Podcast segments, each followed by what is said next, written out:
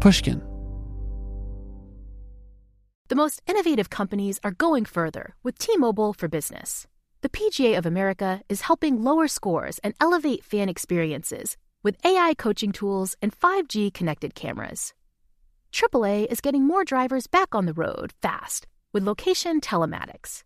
And the Las Vegas Grand Prix is powering race day operations with 5G connectivity, giving fans an experience at the speed they deserve. This is accelerating innovation with T-Mobile for Business. Take your business further at t-mobile.com/now.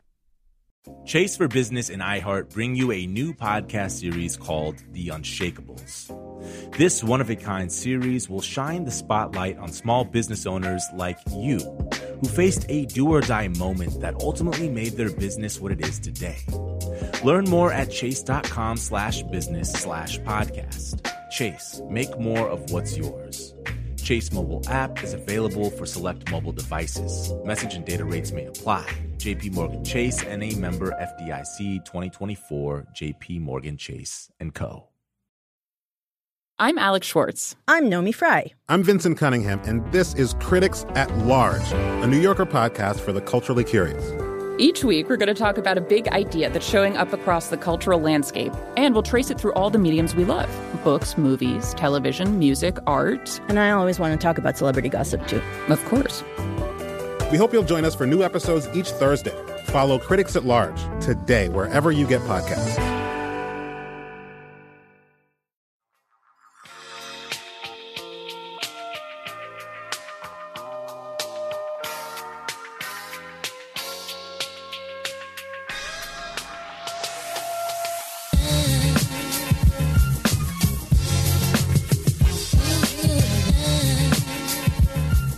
Hey everyone, welcome to Talk Easy, a weekly podcast of intimate interviews with the people shaping our culture. I'm Sam Fragoso. Thank you for tuning in. A reminder off the top if you can, do kindly consider giving us a review on iTunes. I'm not even saying to give us a review on iTunes, just maybe, you know, consider giving us one. Reaching new listeners when a show is new like ours is really incredibly hard, so anything you could do to help us grow would be much appreciated. This week on the podcast, we have beloved novelist, poet, and filmmaker Sherman Alexie. Born on an Indian reservation in Spokane, Washington, Alexie is unafraid to write what he knows while still daring to venture outside his comfort zone.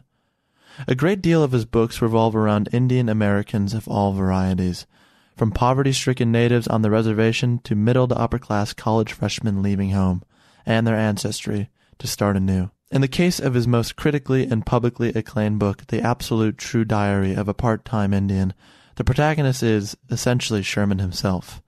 The 2007 National Book Award winner is about a quick-witted, bookish teen who begs his parents to leave the reservation to attend an all-white private high school. This pretty much parallels Sherman's childhood, which, in conversation, he describes as simultaneously joyful and painful. When we sat down, we talked about the criticism he often faces from the reservation, the need to be seen, and how, maybe, Bernie Sanders is not as revolutionary as we've made him out to be. But first, we start with the fun stuff the depression and loneliness that affects Sherman's life and work. So, finally, here is Sherman Alexie.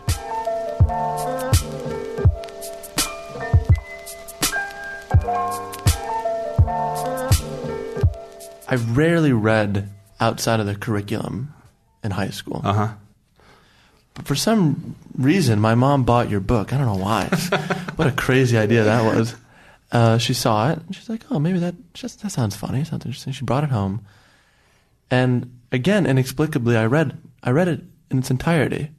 And throughout high school, it was pretty much in the top three of like the books I loved. Cool.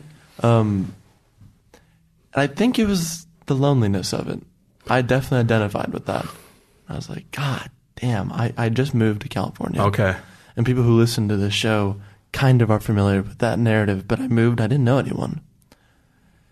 I, and you know, it, it does what great literature or movies or any art does. It makes you feel just a little bit less alone. A friend and I had a very similar email conversation about this. We were both trying to, uh, we were trying to, we got happy, or at least sane, when we turned our childhood loneliness into adult solitude. and the difference between transition. loneliness and solitude. That solitude is something powerful and, and, and energizing and, and renewing, and loneliness is just sad Yeah. and self destructive. So, uh, And you don't feel that loneliness anymore? oh, constantly. I'm, not, I'm not an adult yet. so, no, thought there I was mean, maturity there. thought yeah, I mean, because, I mean, the weird thing is, I've created this job where I'm alone all the time. right. That's the job of being a writer. Yeah, and I don't think I don't think people understand that. Uh, and, th- and in fact, that the more successful you get, the more time you're going to spend alone. Right. Because you're going to be on the road promoting your books. You're going to be going to colleges to speak. Uh, and and I mean, I have two million flyer miles over the last 24 years. You're like George Clooney and up in the air. Yeah, exactly. Yeah, you know, I'm a little better yeah. with metaphors and Yes. not and Not- about twelve percent as handsome. So 12% less handsome? no, twelve percent as handsome. okay, as handsome, okay. as handsome. Those yeah, like yeah. like I'm in the twelfth percentile. Yeah, yeah, he's in, he's in the that. 99, and uh, uh, and and it's it's you know if you have a substance issue, if you have an addiction issue. If you know if you're a, have mental problems, emotional problems, and you're in the midst of being a writer, it just it just it, it makes it worse. Right. I think that's why so many writers fall apart, and less so now. Though it's interesting because so? if Less yeah, so? less so. I think because we have more medication. Oh. I think Hemingway would have really been better off in this era because somebody would have been doping him with Uh-huh. with you know some serotonin controlling substance or another. At least Right. that's my hope is that he'd be a happier dude because we know more Right. about the various mental illnesses that can uh, harm artistic minded folks. But you know this firsthand, right? I mean, Oh you- yeah, I'm bipolar. And, and manic depressive. Yeah, right? yeah. I mean, that's that's the uh, uh, old term for it, which is actually much more descriptive, and much more poetic. Manic depressive Yeah. says more about what it is than bipolar. Mm. Bipolar makes it seem geographical. I wouldn't have used that adjective. yeah, I mean, We're jumping right into it, but I, I, you know, has it gotten better? has it gotten better for me? Yeah, is it, like, is it easier now? Well, I'm medicated. Well, the big thing is the big, biggest difference uh, in being diagnosed and medicated mostly properly, because because it, it varies. Right. I mean, you're really trying to catch up all the time to your own brain, but I sleep. Huh. I sleep. And that wasn't a thing you were doing. No, I, I was an insomniac for from the age of six till the age of uh, thirty or forty one. My So for thirty five years, I was an insomniac. Uh-huh. And then about three months after getting the right combo of drugs, What is that? I slept. Like a cocktail of drugs? Yeah, I take three different things. Uh-huh. For- I mean, I have. I'm a. You know, I am a. Uh, if you if you if you put medals on the chest of the mentally ill, you know, some people would be private first class, and some people would be five star generals. I'm somewhere in the middle Uh-huh. of the mental illness medals. You keep a sense of humor about all of this. Oh well, I mean, you have to. I mean, no, you don't have to. well, well, then you then you turn into an asshole. Yeah. You either become. I mean, if you don't, I mean, if you. I mean, granted, my case is not so bad that it leaves me on the streets. Yeah. You know, it it it you know, but it certainly gives me more empathy for people on the streets when I see them, and I think, well, they have what I have. They just have it worse. Right. Uh, but in order to survive it, you have to be funny about it. For me, at least. And I mean, it's all connected to being native as well. I mean, I'm not only uh, mentally ill, I'm a reservation raised Native American, and that stuff bleeds into each other. I mean, I could possibly be mentally ill because I'm a reservation Native American, you know, the descendant of genocide. Does that do it? Uh, you know, they, there's a study I read about, I think it was John Hopkins, where they took these rats and they subjected these rats to electric shock. I never they- like when people compare human beings to rats, but go ahead. I'm okay with it. and uh, That says something about you and I. I yeah, exactly. I'm okay with comparing myself to any animal. Uh, and and they they subjected them to a shock, an uncomfortable shock when they went into a certain room. And so they, this, this generation of rats they did this to. And then those rats had babies. And then the babies were put in that situation. And the babies avoided that room without having ever been taught by their parent rat to avoid that room. So the memory of that pain was in the DNA. Uh, and there have been other studies, psychological, poetic, poems, literature about that idea that pain is genetic, that the memory of pain is genetic. So when you're talking about a people, Native Americans like me, like all the rest of us in this country, the the memory of the genocide, the memory of the massacres, the memory of the loss, uh, is in our DNA, and then add that on top of the loss we actually experience in our own time. Right. So it's exponential. It's a lot. It's exponential. So how could we not, you know, have mental and emotional problems? When did you know as as a kid? I mean, you know, you look back once you get the official diagnosis, and then you look back. And then you figure out that. that- You think, well, hey, maybe when I was seven and would stay up all night, that probably wasn't a good thing. Hmm. So, I mean, I was six, seven, eight when I would stay up all night, obsessed with something. Uh-huh. what were you obsessed about? Oh, projects. Sometimes they had, sometimes it was school. Sometimes one of the things I would do is I would get graph paper and I would color in the squares. I would stay up all night filling in graph paper. Uh-huh.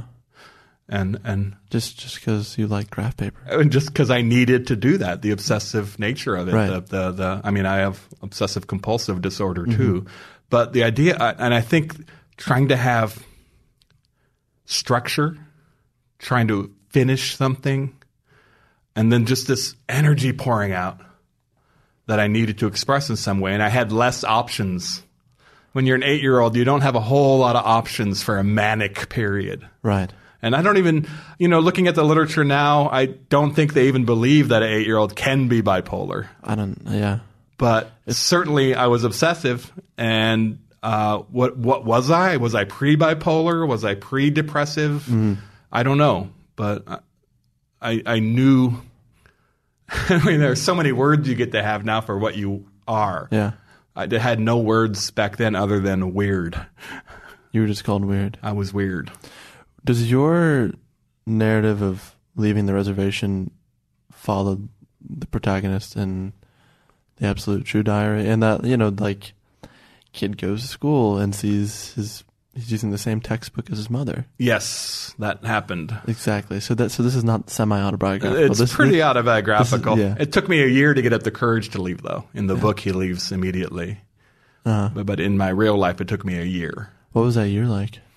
Uh, pretty bad because in order to gain the courage, I was telling everybody around me that I was leaving. Hmm. So I turned it into a ceremony. Oh, like a Kobe Bryant goodbye oh, year round. Uh, God, I hate Kobe Bryant. That's so. Oh my God, is that what I did? I did a Kobe Bryant farewell tour. No wonder they beat me up. Uh, I deserve to get beat up. I deserve to get beat up. I, don't- was being I- Kobe Bryant.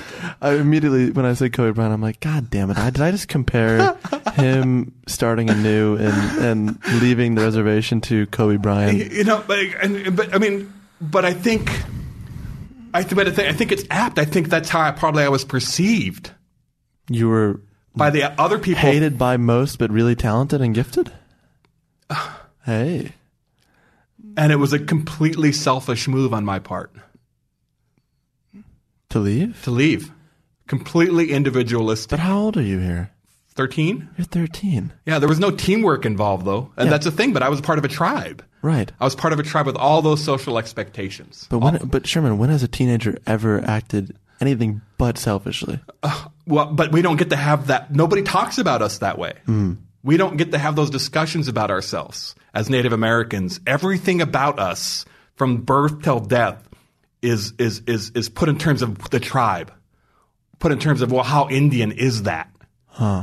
Uh, you know, we live inside this giant Edith Wharton novel where there's so many sh- social manners and rules. I mean, people, white liberals especially, love to think of the Native American world as so free flowing You know, and, and it's not. It's Yeah. incredibly rigid uh, Right. and conservative. Tribalism, by definition, is fundamentalism. Right. So I grew up in a fundamentalist environment so that even making what would be viewed by the rest of the world as something typically teenager, we don't get that luxury in our culture of thinking of it that way. But you got the luxury. Well, I had amazing parents. Hmm. As as dysfunctional and alcoholic as they were, they let me go. Why dysfunction? Pain, agony, mental illness. Was it they weren't happy? They weren't happy with each other. Oh, I don't know if they were happy with each other. I don't know if they were happy with anything. Oh. So, but they Is let, that a common thing in, in, in reservations? I think that's a common thing in the whole world. What's what's the divorce rate in the United States? Uh, my family, yeah, yeah, I had to do my Are your parents together? no. so is that a common uh, thing with white folks in the Bay Area? I'm not from the Bay Area, but but uh, yeah, you know, my parents, my mom and my dad. Hi, mom. Hi, dad. Uh, because I know they're listening. They uh, split up when I was one. Ooh. So So I don't remember that. so you, you don't you didn't have the fracture. I mean, you no, grew I had up other fractures. Yeah, So, but, the- but the stuff- marriage fracture. No, I had other marriage. Like like we can go on and on. Did they about- punish each other? No, no, no. They were good to each other. Okay. Yeah. What about your parents? Oh no, they're always nice to, each other. To each other. yeah, But not to you. no, they were nice to me. They were just sad. I mean, you grew up Sad because they felt trapped. Trapped because of their lives. I mean, my dad's my dad's dad died in Okinawa in World War II hmm. when my dad was five, and then his mom died of tuberculosis six months later. So my dad was an orphan, raised by his grandparents.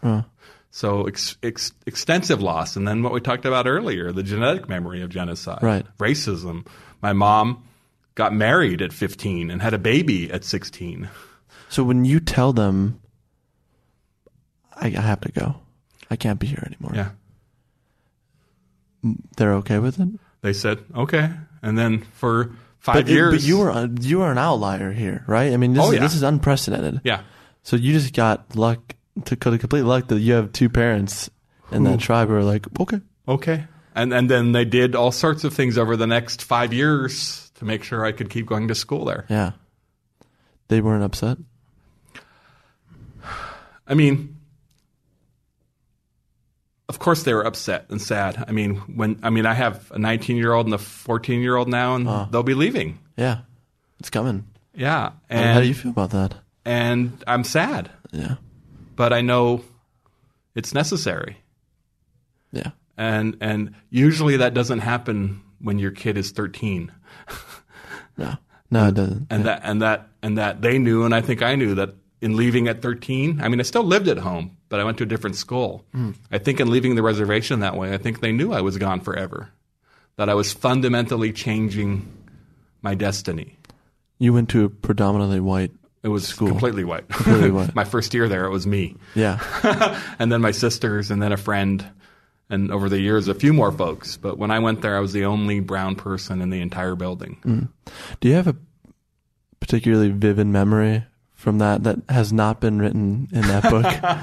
Because that book is you. We, I think you and I can both say the oh, semi. Oh, yeah, no, that book the, is- the semi autobiographical is bullshit. it is Well, no, uh, because it's it's not bullshit because there are invented. okay. I'm sure there are. There's inventions. I believe There's it. enough inventions to call it fiction. I'm not saying you're not. and creative. he's smarter than I was.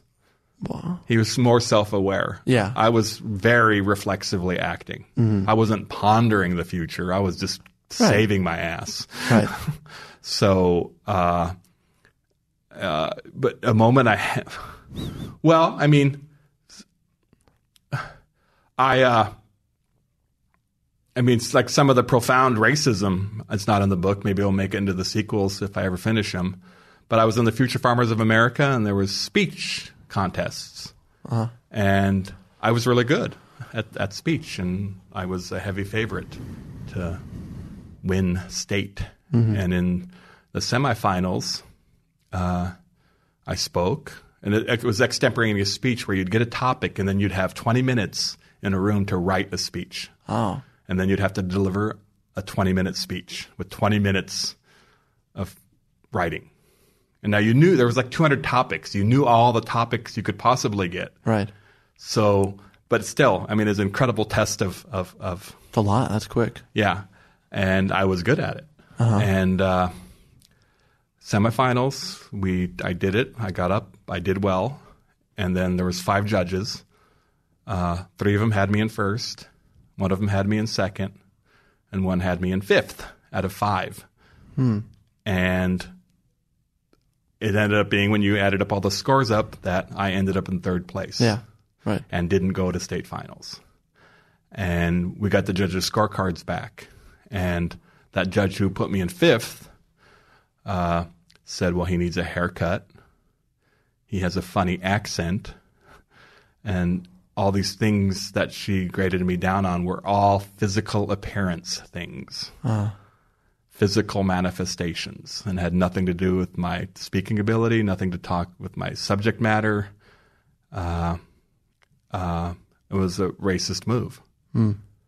And so, one of the most important things to me doing that contest, I didn't get to go on to state because of a racist judge. What was her name?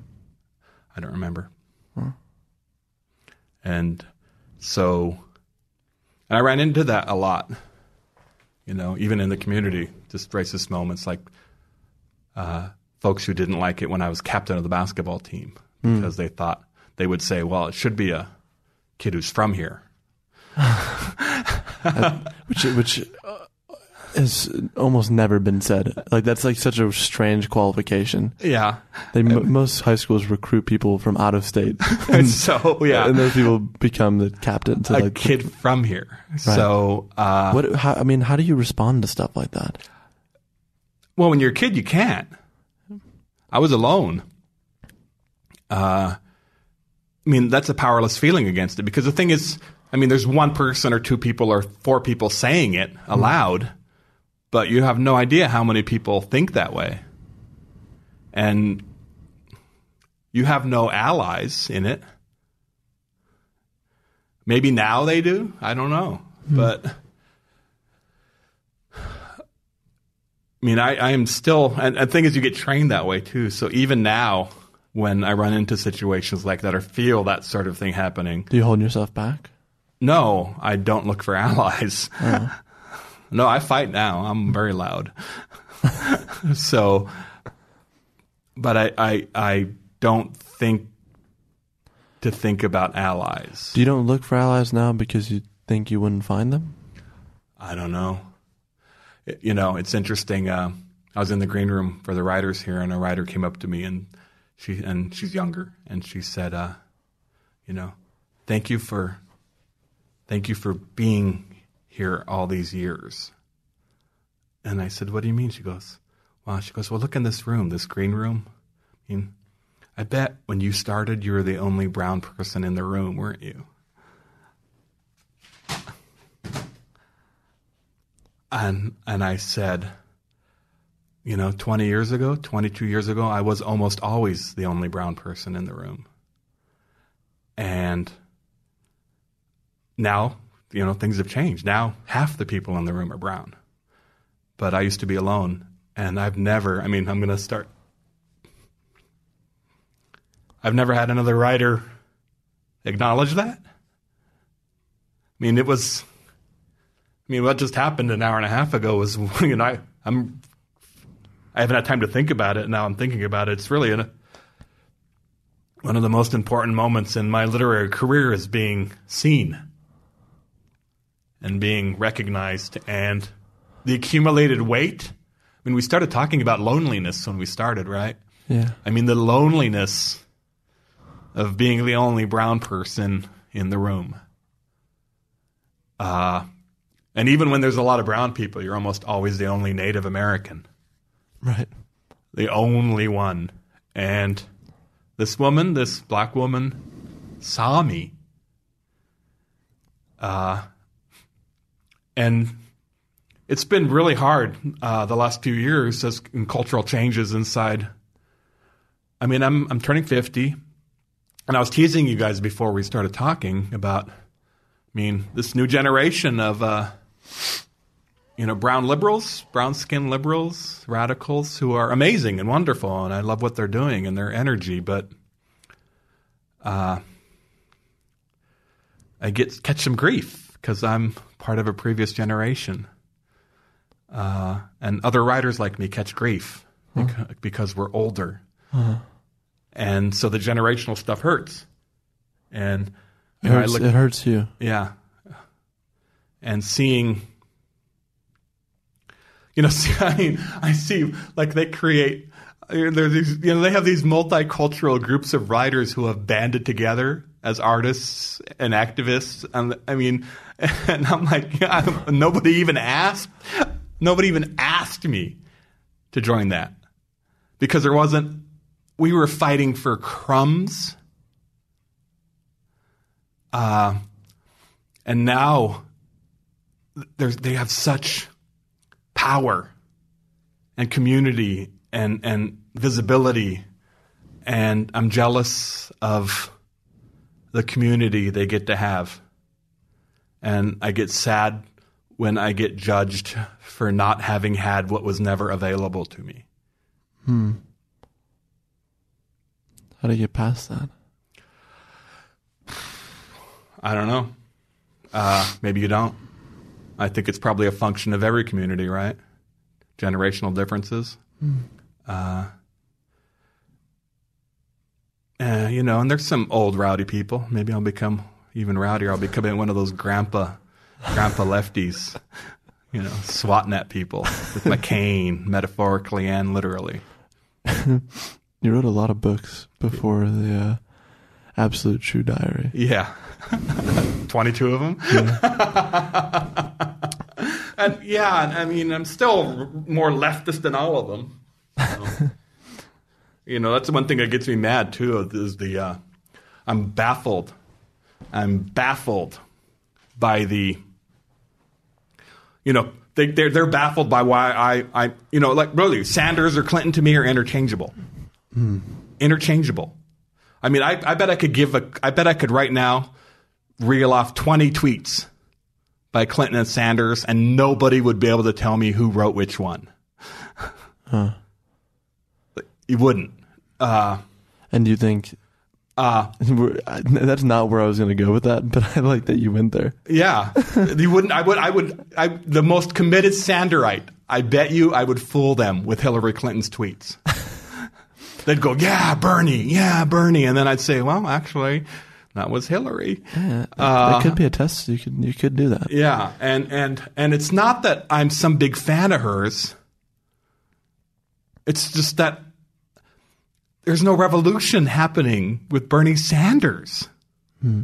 He's an old white multi-term United States senator from Vermont. There is nothing revolutionary about him.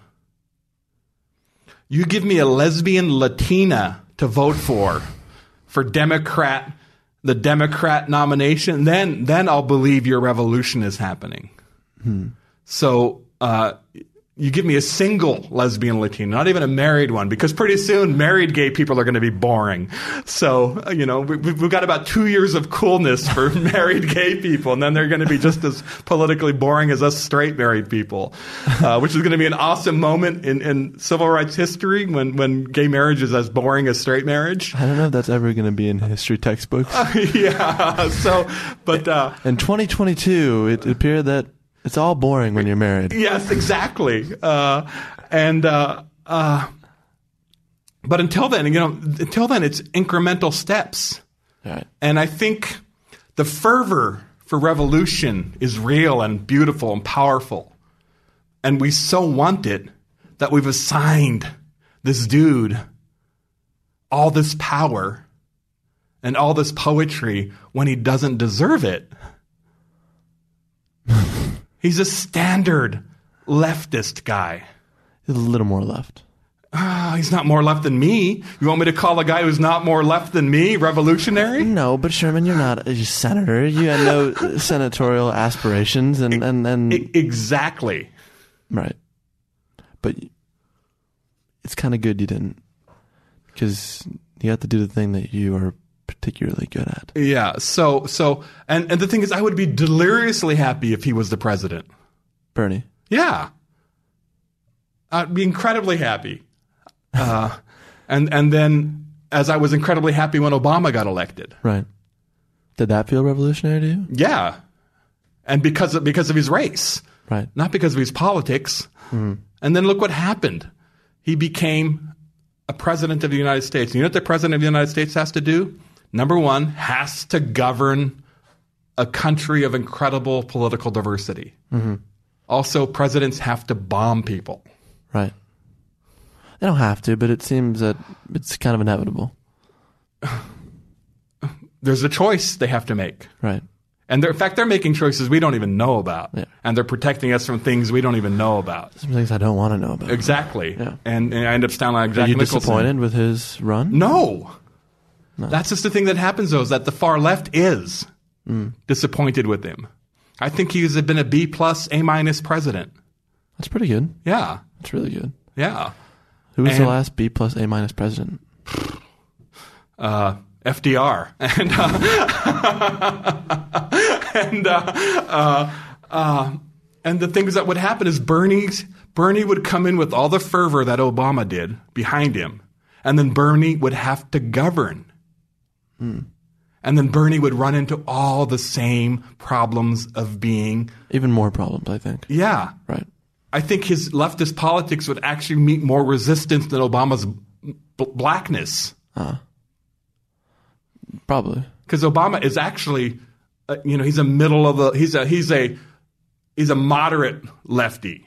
Left leaning. Yeah. Yeah, he's left. He's not a moderate. He's a moderate lefty. Right. There's a difference. Yeah, and and and You seem particularly riled up about this. it, it's it's. I mean, the Bernie thing is a bunch of white people yet again telling me what I'm supposed to think. And you've had this through your whole. My whole life is is whether it's white conservatives or white liberals telling me what I'm supposed to think. Uh, give me a brown leader. I had one. He had eight year good years. Now give me another one. Right. I, Yeah. uh, that, if if, if, okay. if so, if these Bernie acts actually want a revolution, then then next time, let's see you support that lesbian Latina. I think I'm I'm in favor of that. Yeah, and doesn't have to be lesbian, Latina. Just Give me, oh, give a- me, give me a Spanish speaking brown woman. You, you say it, and if you know if you build it, they will come. Exactly. So bring me that. you know, make that happen. All you, all you white people listening to this, because you have all the power. Pointing at me. Yeah, that's what, that's also what I mean. It, it's it's You feel powerless still. no, not me, but my people are. Hmm. I don't feel powerless at all. Yeah. I actually have a lot of social political power. You do. Yeah. So no, it's not me. I'm talking about brown people in general. Hmm. Uh, it's not brown people leading this. Hmm. Let me uh, ask you: When you go, what is the reservation's response to, to your work? And that's, uh, and obviously that's You know, a in the early broad years, it was rough. In the early years, Right. it was rough. Before, before, because the the reason I mentioned that you had written all those books is that like most people did discover you, as I did, through the young adult book, yeah. which I'm still wondering how you felt about that. Oh, it's awesome. Oh, Okay, good. Yeah. I don't know. You wrote a lot of other stuff, a lot of really great stuff. Oh, yeah. But I mean, I'm I had that great career. I still have a great career. Yeah, And those great books. If I'd never written True Diary, I'd still have a great career. yeah, So no, I'm I'm happy with it all. And the great thing is, is watching the younger readers who read my teen book. I mean, it's been uh, uh, nine years now. yeah. Oh, So so I'm watching. What's happening now is that people who read me in junior high are graduating college. And and but the thing that happens is, is they they read that book and then as they get older they find my other books. Hmm. So it's been amazing to I just don't have fans from different generations now. I have fans as they move through their own generation. Mm-hmm. Like that's kind of beautiful to see, right? yeah, that people who are with me now, there are 14 year old people who are now, you know, 23 years old and they've been with me the whole time. Mm. So it's it's amazing, and now I think because I've written a picture book, I think, wow, what, what if what if eventually, eventually, like Yeah. twenty years from now, You're planting the seed. I'm going to meet some person who said, I first read you for the first time when I read Thunderboy Jr., the picture book. Mm-hmm. My mom read it to me.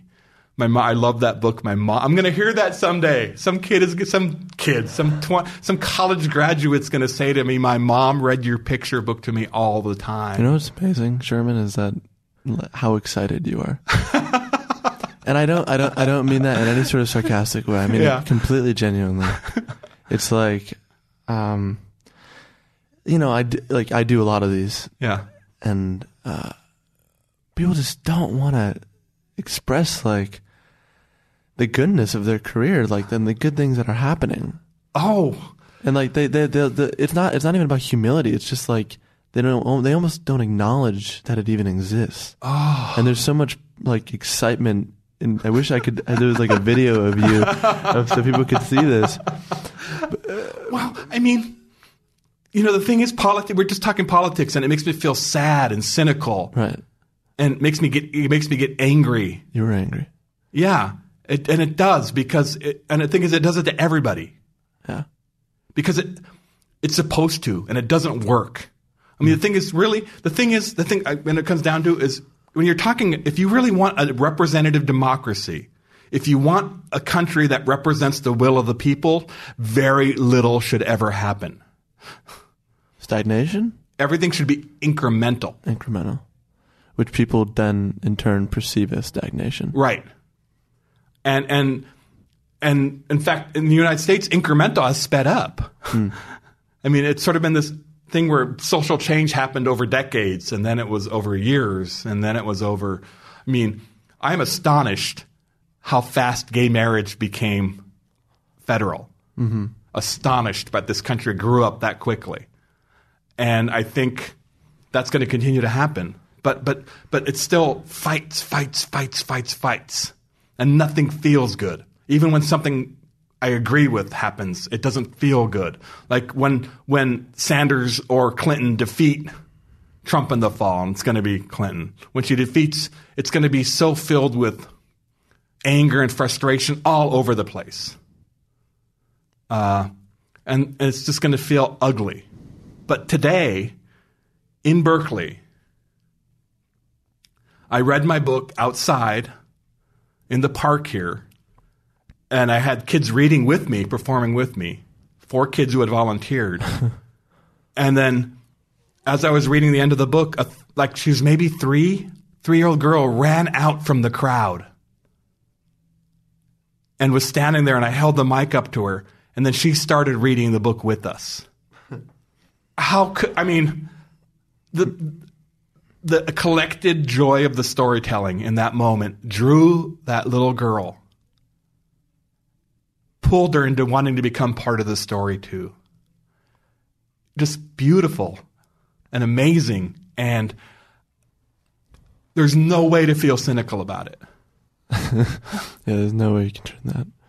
it was just beauty and and in my career there i mean and i forget i forget i get so wrapped up in the minutia of my job as a writer of, of promotion and book selling and numbers and royalties and i get wrapped up in it sometimes but um invariably uh, somebody will show up with and do something that is so spectacular to remind me of why i'm doing it. Mm-hmm. That little girl yesterday in dallas a native woman named jody had read about how much i liked prince and how sad i was mm. ab- about his death. She made me a beaded prince button Wow. That's nice. Um, so I know through books I can change the world because I have read so many books that have changed my world. I know I can do it there. I know I can make a positive contribution to human beings Yeah. in a way that I never could with politics. And it started in part, I think, with the songs from this earth on Turtle's Back. Right. I just know. Yeah. When you open that book, is that when the light bulb? Haha. that anthology of contemporary Native American poetry. That was in 1987. What is that? Ni- 29 years ago. Yeah. Open that book up and 29 years, so that's yeah, 20. yeah. Read a book. First time I read poems by natives. Anything written by a contemporary Native American. First time ever. And the the one poetry line that killed me by Adrian Louis, friend of mine now, Paiute Indian.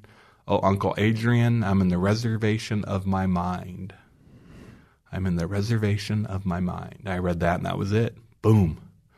I knew I, I, this is what I want to do. I want to write things like this. Did you think you were to use that and put it in the first chapter of 10 Little Indians? Oh, I had no concept of that at all. Uh, I'd had no concept that this was going to happen to me. Who, but this career has done. I mean, how could a? I mean, that we, I laugh because you know, some sometimes you hear that thing. Oh, you're you're just pandering. You're right. Yeah.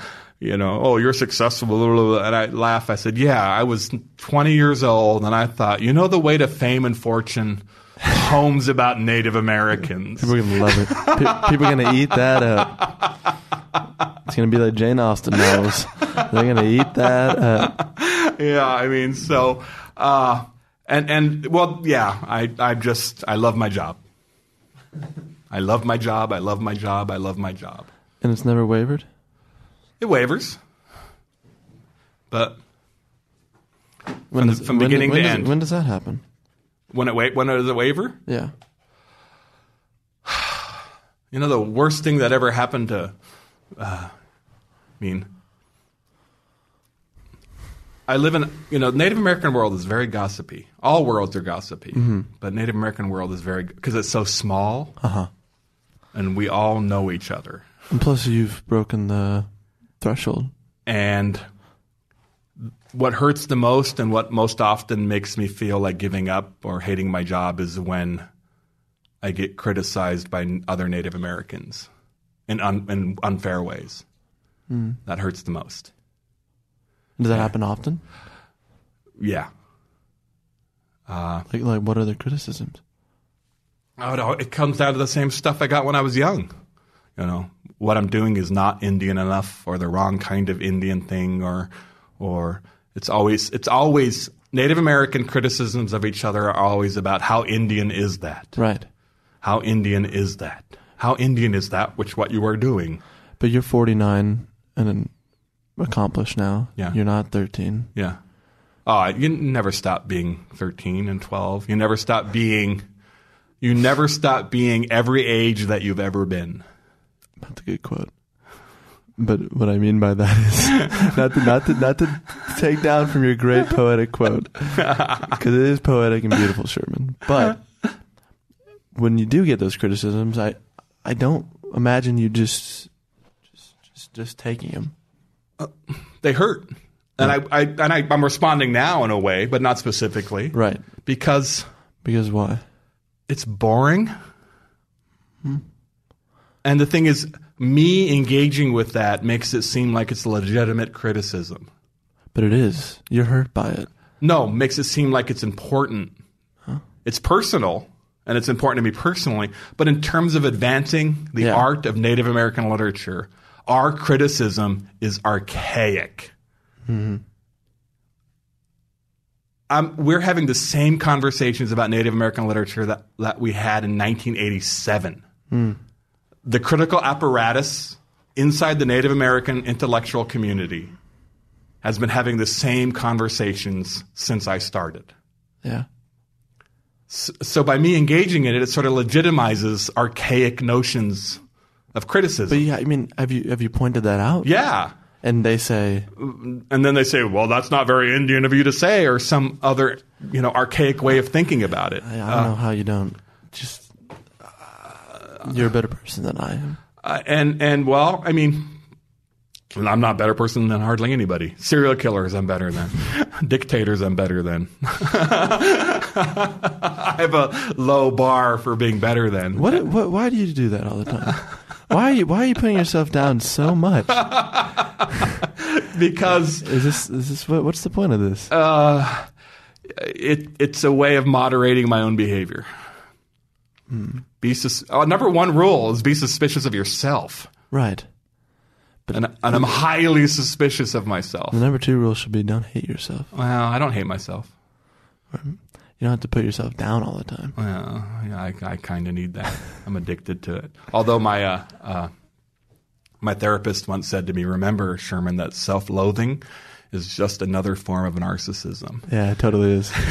I have a good therapist. She retired. I've been trying to find a new one for years. Really? How Yeah. long did you go for? She and I were together for 12 years, And then and then she retired because she got old. I know, but And I've were you like, hey, can I just come over for tea? Like, can we? Uh, st- nope, that's not how it works. Can we please? It's That's Twelve. not that's how a, it that's a- works. a- more than You don't become friends with your therapist, I tried. And you shouldn't, and your therapist didn't- shouldn't have. No, it didn't work at all. Yeah, Oh, exactly. it didn't work. Oh, he was good. yeah, he was good then, Yeah, he was and good. she was great. yeah. We, uh, yeah. Did you try? No. But you like, you wanted her to like you. Yeah. Yeah. And I think she did. Yeah. It's who knows that? Right. And in fact, I've kept, I know where she's at. I've kept tabs on her in her, in her retirement life. I've never contacted her. That's, that sounds almost well, yeah. serial killer there. So Well, now, now you're back to the serial. I'm just killer. aware, I'm just aware of I'm aware of where her, she is and what she's her, doing in her, coord- retirement. her coordinates. Oh, okay. Yeah. And, and not like her personal stuff. I'm just aware Right. of when she does professional things in her retirement. Uh huh. because she just doesn't individually counsel, but she does other things. Mm-hmm. She teaches people how to counsel. Right. So how long have you not been going to therapy? No, I've been going to therapy, just going to Different people. trying to find the one. How long has that been going on? Uh, five years. Oh, fuck. That's Yeah. hard. Yeah, and it's impossible. It's it's. I'm doing that thing too. It's a romantic thing Right. of of nobody lives up to her. Right. Did you have that with a girl? Uh, no. No, I never did that with it. But with- Really? romantically, You did it with a therapist, but you didn't, didn't do, do with it romantically. a partner. Uh, I mean, in fact, I don't even believe in that as in terms of romance. Really? That whole, you know, love of my life thing, Yeah.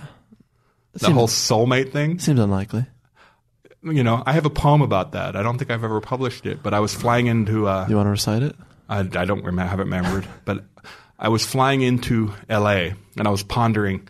My my wife had sent me an email about a friend of hers who was saying that, saying yet again that she'd met her soulmate. Oh. She's met her soulmate Yeah, many that, times. That friend, right? Yeah, and uh, I, that whole term just kills me. Just Soulmate. kills me. Guarantees divorce. And uh, um, A lot of things guarantee you- divorce. I mean, because you can't, you know, you know, you can, you can't really shit in the same toilet with your soulmate.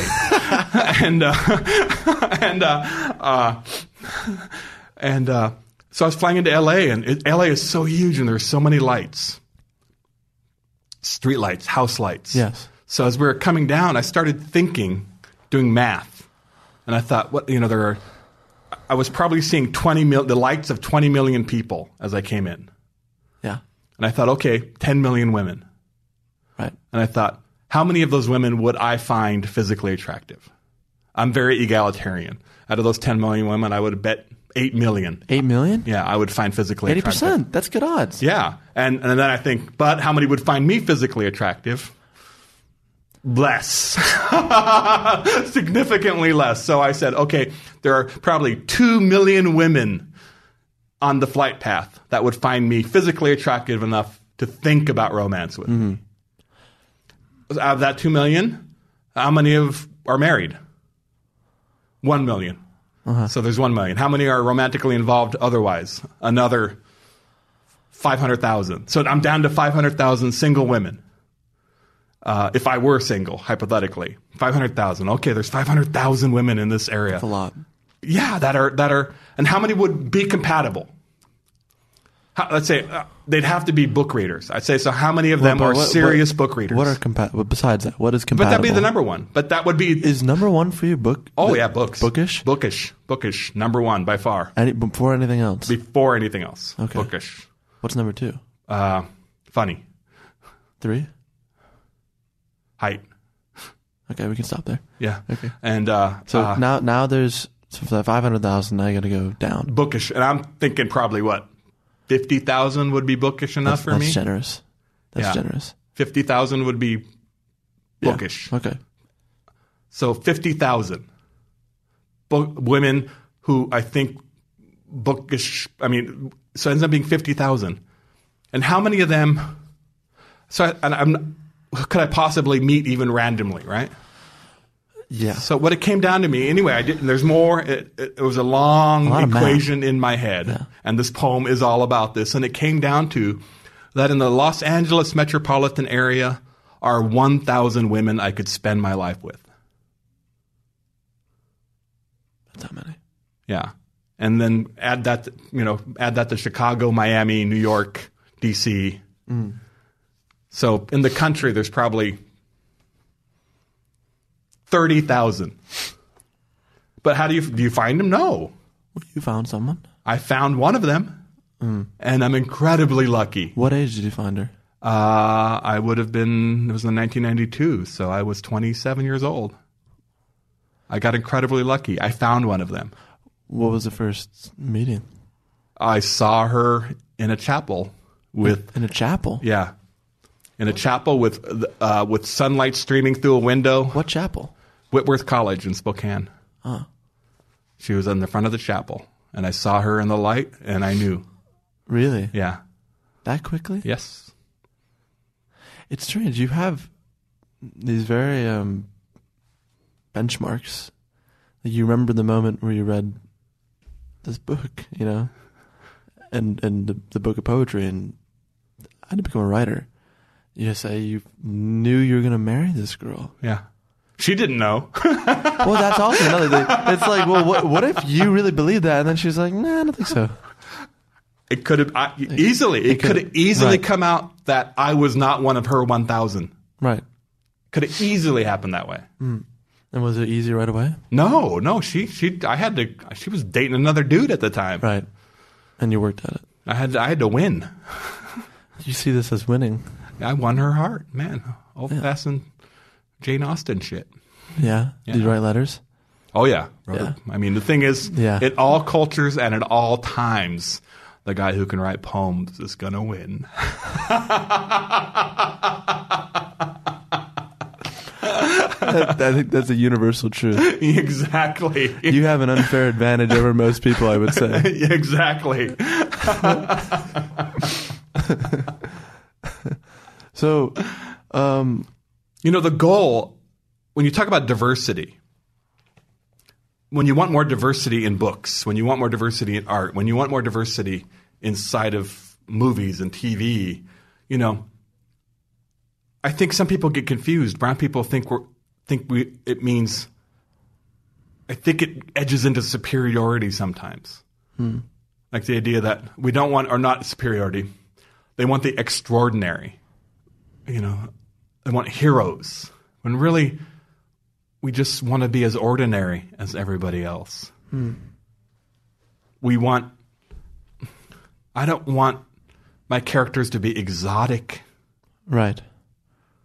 Or described as exotic. Yeah. I want, and I think that's one of the things, the great things that's happened in my career is that over the course of two decades, I think my fans read me because they want, certainly they want to read about natives. That's part of it. But really, it ends up connecting to them in all sorts of Right. ways. That's how I discovered you. I didn't. Yeah. I didn't think about. I want to know about Native Americans. No, I just was given a book. I was told it's funny and good, and I said, okay. and that's where we want to be is to where we're just i mean where we're part of the whole landscape of possibilities mm-hmm. And do you think you're inching I, closer and and, I, closer I've to gotten lucky. I'm, I'm i've gotten incredibly lucky that i have a lot of fans where i'm i'm they love my work and my nativeness is in their minds as it should be but there's also all sorts of other things in their minds. They need me for different reasons than that. The idea, I mean, I think the big thing is for most of my career, it's been the way I write about my father and my relationship with my father, the relationship with the men in my life. How would you describe that? Painful. Yeah. failed father. Writing about the failed father. And in my whole career, I think that's been the strongest thing that people have responded to. Right. Uh, And now you're a father. yeah, and I don't think I'm a failed one. I, I, will- we'll find out eventually. But uh, uh, because so uh, going back, some of my native critics think when I write about a failed father, I'm writing doing racial or ethnic stereotypes, and they never even they can't extrapolate that some white person who has a shitty father is reading me not because I have a shitty Native American father, but because I have a shitty father. Right. That they're reading me because we share that relationship. And that because I'm Native, it's a different way of looking at it. It expands people's worldviews of looking at the universal. Failed father, universal. Yeah. I'm a white person. I'm going to read about a Native American version of it and expand my ideas about it. Why do you think it's universal? I, I'd probably have to get biological, determine it, get all Darwinian about that. Go ahead. And and and uh, we have too much sperm, men. You think that's the reason? I think at the very root of it, it is, and then it becomes cultural. An excess of sperm. yeah, the biological. I mean, yeah, we're still animals. Uh huh. And so, how have you been doing as being a dad? I mean, have you actively working on being Having less sperm. Yeah, let's go with that. Yeah. well, I got fixed. did you? Yes. When did that happen? Uh, gosh. Oh my gosh. Uh, I mean, uh, 14 years ago. Holy cow! And you just decided it had to Yeah, be done, had to be done. Yeah. I don't want any more. Right. We didn't want any more, my wife and I, and I, and I, and regardless, I didn't want any more. Right. Two. If she and she and I had never worked, if she and I hadn't worked out, I would don't want any more. Has parenting been difficult at all? Not in any extraordinary way. Uh, not in any earth shattering way. Right. But I Uh, mean, do you ever think um, being like my dad here? Uh, well, my dad was absent a lot in my life. And currently I'm talking to you in a little room in, Berkeley, and your family's in hundreds of miles away from my family. Right. So, yes, I think about the distances I travel in my job in relationship to my father's absence in our lives.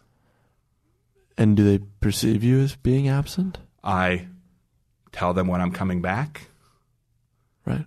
and I come back. And then you they go. know they know when I'm supposed to arrive in the house, and I always arrive when I say I'm going to arrive. Hmm. I think it's the open-ended absences that are very different. Right. And so, how do you reconcile with that? I don't. Oh. I ponder and worry and wonder. What do you worry about? and my about? kids have had their own therapist for years. Uh. Do you worry that they don't think you're a good dad? I don't think they think that. What are you worrying about then? Uh, my own pain and agony influencing the way I think about myself. I know that. I think I'm a A minus dad. That's, that's like an Obama. Yeah, me and Obama. I've governed my. I've been a father like Obama has been a president. Mostly good. Mostly good. you know, drone killed a few people, but that's okay. I think we can end on that.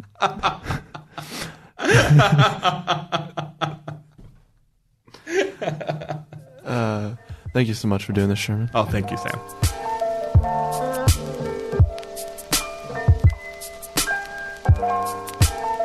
Well, there it is. Thanks again to Lisa Moraleda at Little Brown Books for Young Readers for helping arrange this interview. Another big thanks to Helena Brantley at the Bay Area Book Festival for providing a very pleasant recording space. You can purchase Sherman's first picture book, Thunderboy Jr., now on Amazon and probably at a bookstore near you. And lastly, one final special thanks to Sherman for coming on episode 10 of Talk Easy.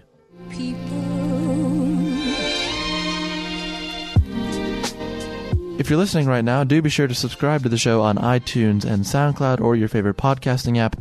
If you want to drop us a line about anything, please feel free to email the show at talkeasypod at gmail.com. You can also follow the show on Twitter and Facebook and Instagram at TalkEasyPod. And lastly, if you have a spare moment in your hectic and crazy day, please do consider giving us a review on iTunes. Our theme music is provided by Vanilla. Our executive producer is David Chen. Graphics by Ian Jones. Technical assistance and photography by Garrett Frisbee this week. The show is produced and edited by Corey Atad. I'm your host, Sam Fragoso. Thank you for listening. I'll see you next week.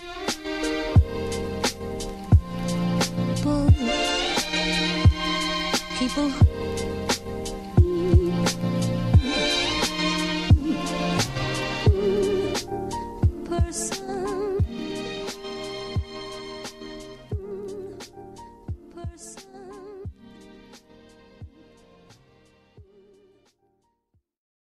The tradition of breaking tradition continues with the return of the unconventional awards from T-Mobile for Business at Mobile World Congress. This is an event that celebrates innovators whose bold actions took their industries to new places. If that sounds like you and you're a T-Mobile for Business customer, enter today. If you win, you'll be publicly honored amongst some of the most influential leaders in industry, and me, I'll be there too. Enter now at tmobile.com slash unconventional awards. See you there. It's the Kia Summer Sticker Sales Event, so give your friends something to look at, like a B&B with an ocean view, an endless field of wildflowers, or a sunset that needs no filter. Make this a summer to share and save with a capable Kia SUV or powerful sedan. See your local Kia dealer or visit kia.com to learn more. Kia, movement that inspires. Call 800 334 Kia for details. Always drive safely. Sale applies to purchase of specially tagged 2024 vehicles only. Quantities are limited. Must take delivery by 7824. I'm Alex Schwarz. I'm Naomi Fry. I'm Vinson Cunningham, and this is Critics at Large, a New Yorker podcast for the culturally curious. Each week, we're going to talk about a big idea that's showing up across the cultural landscape, and we'll trace it through all the mediums we love books, movies, television, music, art. And I always want to talk about celebrity gossip too. Of course. We hope you'll join us for new episodes each Thursday. Follow Critics at Large today, wherever you get podcasts.